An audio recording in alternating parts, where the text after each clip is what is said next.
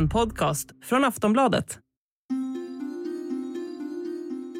Ja, som ni lyssnare vet har kriget i Ukraina pågått i över två veckor och Rysslands invasion visar inga tecken på att trappas ner. Protesterna och sanktionerna från till exempel Nato och EU har varit kraftiga och omfattande. Häromdagen meddelade USAs president Joe Biden att landet stoppar import av rysk olja, gas och energi. Men medan större delen av världen sluter upp på Ukrainas sida har relativ tystnad rått från stormakten Kina sedan invasionen inleddes. Men så i tisdags fick vi en uppdatering från president Xi Jinping.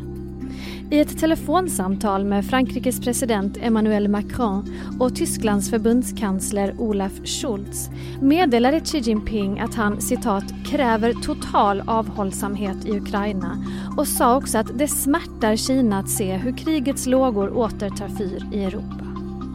Vad innebär den här retoriken? Vad betyder det pågående kriget för Kinas och Rysslands relation? Hur påverkas världen om relationen stärks eller försvagas? Och vilken roll kan Kina komma att spela i kriget? Det ska vi prata om i Aftonbladet Daily. Jag heter Olivia Svensson. Gäst i dagens avsnitt är Björn Jardén som är chef över Nationellt kunskapscentrum om Kina på Utrikespolitiska institutet. Han får börja med att kommentera Xi Jinpings nya uttalande. Hur tolkar han Kinas retorik? Jag tycker egentligen att Xi Jinping håller fast vid den linje som Kina antagit sen ja, en eller två dagar in i kriget. Eh, det vill säga att man säger att det som sker inte är någonting Kina hade önskat sig men man kritiserar inte heller Ryssland på något sätt. Eh, istället kritiserar man USA väldigt hårt. Eh, så jag tror också man ska förstå det här samtalet med, med Scholz och Macron utifrån det. Eh, att USA, Kina vill att USA ska ha en mindre roll i Europa. Samma inställning som Ryssland alltså. Och man ser gärna att européerna tar en större roll men att USA drar sig tillbaka från Europa. Nämnde han USA på något sätt i det här samtalet? han nämnde inte USA i det här samtalet men mellan raderna tycker jag att man kan eh, ana en förtäckt kritik av USA även under det här samtalet. Det har ju gått eh, över två veckor sedan kriget bröt ut. Eh, du nämnde här att eh, det fanns en inställning från början, eller två dagar efter att kriget hade brutit ut. Mm. Hur har Kina förhållit sig sedan dess till, eh, till invasionen? Eh, ja, Kina har dels då eh, manat eh, alla parter till lugn. Eh, man, man har uppmuntrat eh, samtal mellan parterna. Man säger att man är angelägen om att parterna kan hitta en fredlig lösning snart. men det är ju Ryssland här som har invaderat Ukraina. Mm. Så, så Kina har en för vissa lite märklig position i och med att man inte på något sätt kritiserar Ryssland. Nej, och, och då vill man ju verkligen veta hur ser Kinas och Rysslands relation ut just nu? Alltså om vi tänker åtminstone före invasionen. Hur har den sett ut den senaste tiden? Ja, Ryssland och Kinas relation har egentligen fördjupats ända sedan 90-talet i omgångar. Eh, och det som skedde allra senast innan invasionen det var att Putin reste till Peking och träffade Kinas ledare Xi Jinping alldeles innan eh, vinterolympiaden började i Peking. Och då publicerade de två länderna ett slags manifest. Vissa har kallat det ett, ett manifest för en ny världsordning. Eh, men det är ett långt dokument som på ett detaljerat sätt beskriver hur Kina och Ryssland ser på den nya världsordningen. Eh, och en sak de här länderna har gemensamt är att man motsätter sig eh, demokrati och mänskliga rättigheter. Eh, och ett annat, ett annat, eh, en annan ståndpunkt länderna har gemensamt är att man motsätter sig amerikansk makt. Eh, man hoppas att eh, vi ska gå mot en värld där USA inte längre är den enda supermakten. Så Kina och Ryssland delar eh, den här ambitionen och det är det som är grunden för förhållandet skulle jag vilja säga. Mm, samtidigt har ju då Rysslands agerande fått västmakt When you're ready to pop the question, the last thing you want to do is second guess the ring. At Bluenile.com, you can design a one of a kind ring with the ease and convenience of shopping online. Choose your diamond and setting. When you find the one, you'll get it delivered right to your door. Go to Bluenile.com and use promo code LISTEN to get $50 off your purchase of $500 or more. That's code LISTEN at Bluenile.com for $50 off your purchase. Bluenile.com code LISTEN. Att sluta sig samman starkare än på många år. Det är väl inte något som Kina tjänar på utifrån deras perspektiv? Nej, precis. Det är inte bra. Eh, dels att västmakterna sluter sig samman. Eh, men också att man eh, blir allt mer misstänksamma mot Ryssland. Det är inte någonting som gynnar Kina eftersom det kommer också att spilla över när det gäller synsättet på Kina. Kina ses idag som Rysslands allierade och om Ryssland då beter sig på det här sättet så kommer det också påverka synen på Kina. Eh, och i tillägg så leder ju det här kriget till stora oroligheter eh, i världsekonomin, vilket inte heller ligger i Kinas intresse. Eh, så jag tror inte att kinesiska ledare kanske hade önskat att Putin skulle invadera Ukraina på det sätt man har gjort. Nej, och du menar också att flera saker tyder på att Kina var inte beredda på den här invasionen. De hade inte fått några förvarningar. De blev tagna på sängen helt enkelt. Eh, vad betyder det för landets nuvarande relation till Ryssland? Ja, det finns fortfarande en del oklarheter där, men jag tycker som sagt att det finns eh, indikationer på att Kina inte kände till så mycket. Eh, man hade till exempel inte evakuerat sina medborgare från Ukraina. Eh, och om det nu förhåller sig på det sättet att kineserna blev tagna på sängen, hur kommer det då att påverka relationen mellan Kina och Ryssland? Eh, en sak det tyder på i så fall är väl att koordineringen mellan de här två länderna inte är lika långtgående som de ibland vill ge sken av att det kanske finns brister i förtroendet mellan de här länderna om nu Putin inte hade berättat eh, om sina planer för kinesiska ledare i förväg. Eh, och man kan ju också tänka sig att det kan påverka hur Kina ser på Ryssland. Eh, följden av kriget ser vi redan nu när det gäller omfattande sanktioner mot Ryssland. Eh, vi vet inte vad vi kan vänta men det kan ju inbegripa instabilitet i Ryssland, stora ekonomiska problem, att Ryssland blir en slags pariastat i det internationella samfundet. Och, och, det är ju ingen bra utveckling för Kina. Eh, så långsiktigt är det möjligt att det här kan skada relationen mellan länderna. Men hittills så är Kina väldigt angeläget om att eh, intyga att relationen med Ryssland fortfarande är bergfast och det som pågår nu i Ukraina är ingenting som har ändrat det. Vad skulle hända om Xi Jinping ändå valde sida eller blev liksom skarpare i sin retorik mot Ryssland? Om han ins- de här sakerna som du säger att det här är inte bra för Kina, det här är inte bra för deras relation.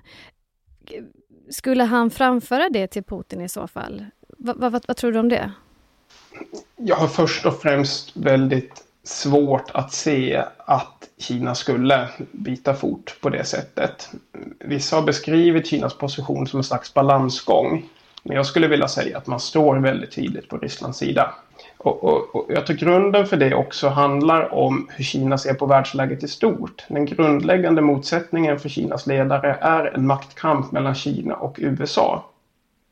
Eh, och man förutser att den här maktkampen kommer att pågå i många år och kräva uppoffringar. Eh, och Kinas relationer, inte bara med USA, försämrats på senare år utan även med Europa, med Indien och med Japan. Så bland stormakterna är Ryssland egentligen Kinas enda vän. Så även om Kina ekonomiskt sett och politiskt sett är mycket mäktigare än Ryssland så är man också beroende av förhållandet till Ryssland.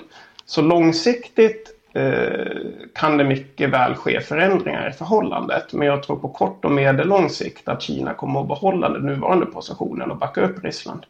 Men om Ryssland nu, jag menar, Ryssland är ju hårt drabbat av sanktioner. Det skulle också kunna innebära att Ryssland tappar väldigt mycket som, jag menar, i sin position som en stormakt. Om de här sanktionerna fortsätter, om folk fortsätter att dra sig ur eh, sina samarbeten med Ryssland, skulle det påverka på något sätt Kina? Ja, det innebär ju i så fall att Ryssland blir en mindre attraktiv partner internationellt sett. Eh, Ryssland får mindre förmåga att agera och det skulle innebära att det kunde bli mindre intressant för Kina då att bibehålla en här relation till Ryssland. Samtidigt finns det ju också vissa vinster för Kina med en sån här utveckling. Ta naturgas till exempel. Nu finns det ju planer i Europa på att sluta importera rysk naturgas. Och det skapar ju möjligheter för Kina. Då måste Ryssland exportera mer gas till Kina vilket kan leda till att ja, när efterfrågan minskar helt enkelt så kan Kina köpa den här gasen billigare.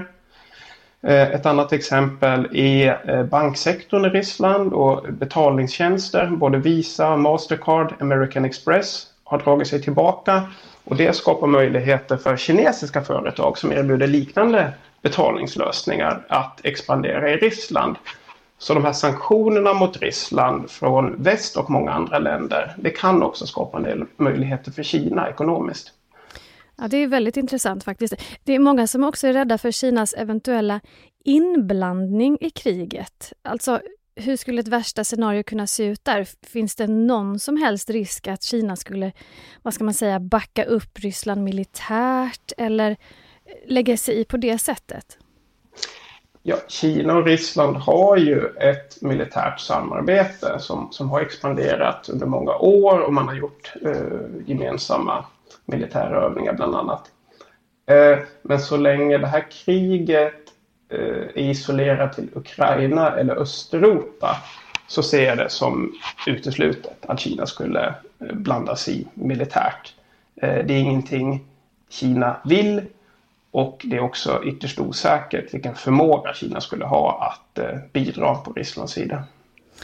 Det är ju också en del som för fram åsikten eller teorin att, att Kina skulle kunna vara med och avsluta kriget, att de skulle kunna spela någon slags roll som, som, som medlare eller eh, en samtalspart. Vad tror du skulle krävas för att de, de skulle göra det?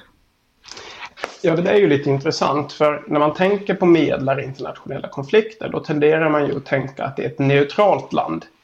Eh, som, som eh, en roll som Norge och Sverige till exempel har spelat i tidigare konflikter. Mm. Eh, alltså att ett land som inte har nära relation till någon av parterna går in som medlare.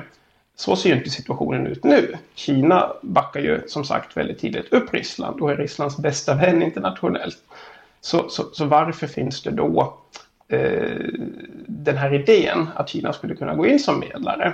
Och, och det tror jag just handlar om att Kina och Xi Jinping kanske är det enda land och den internationella ledare som Putin egentligen lyssnar på.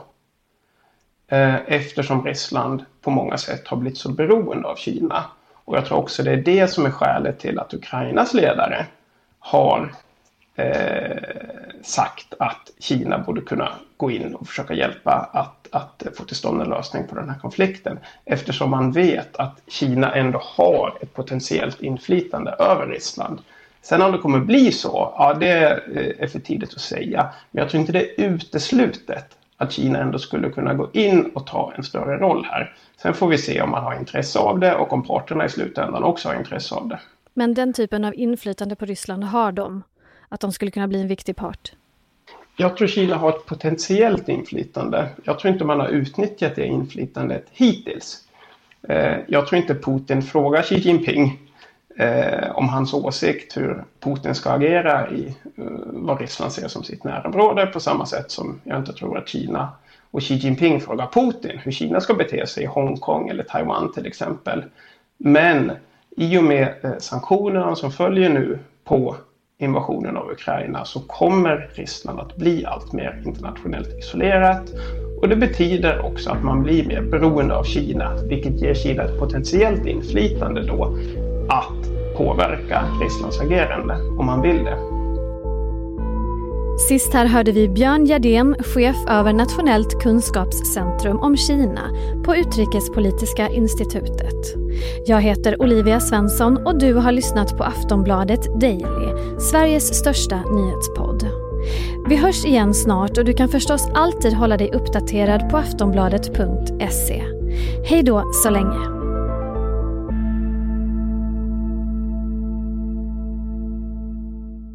Du har lyssnat på en podcast från Aftonbladet. Ansvarig utgivare är Lena K Samuelsson.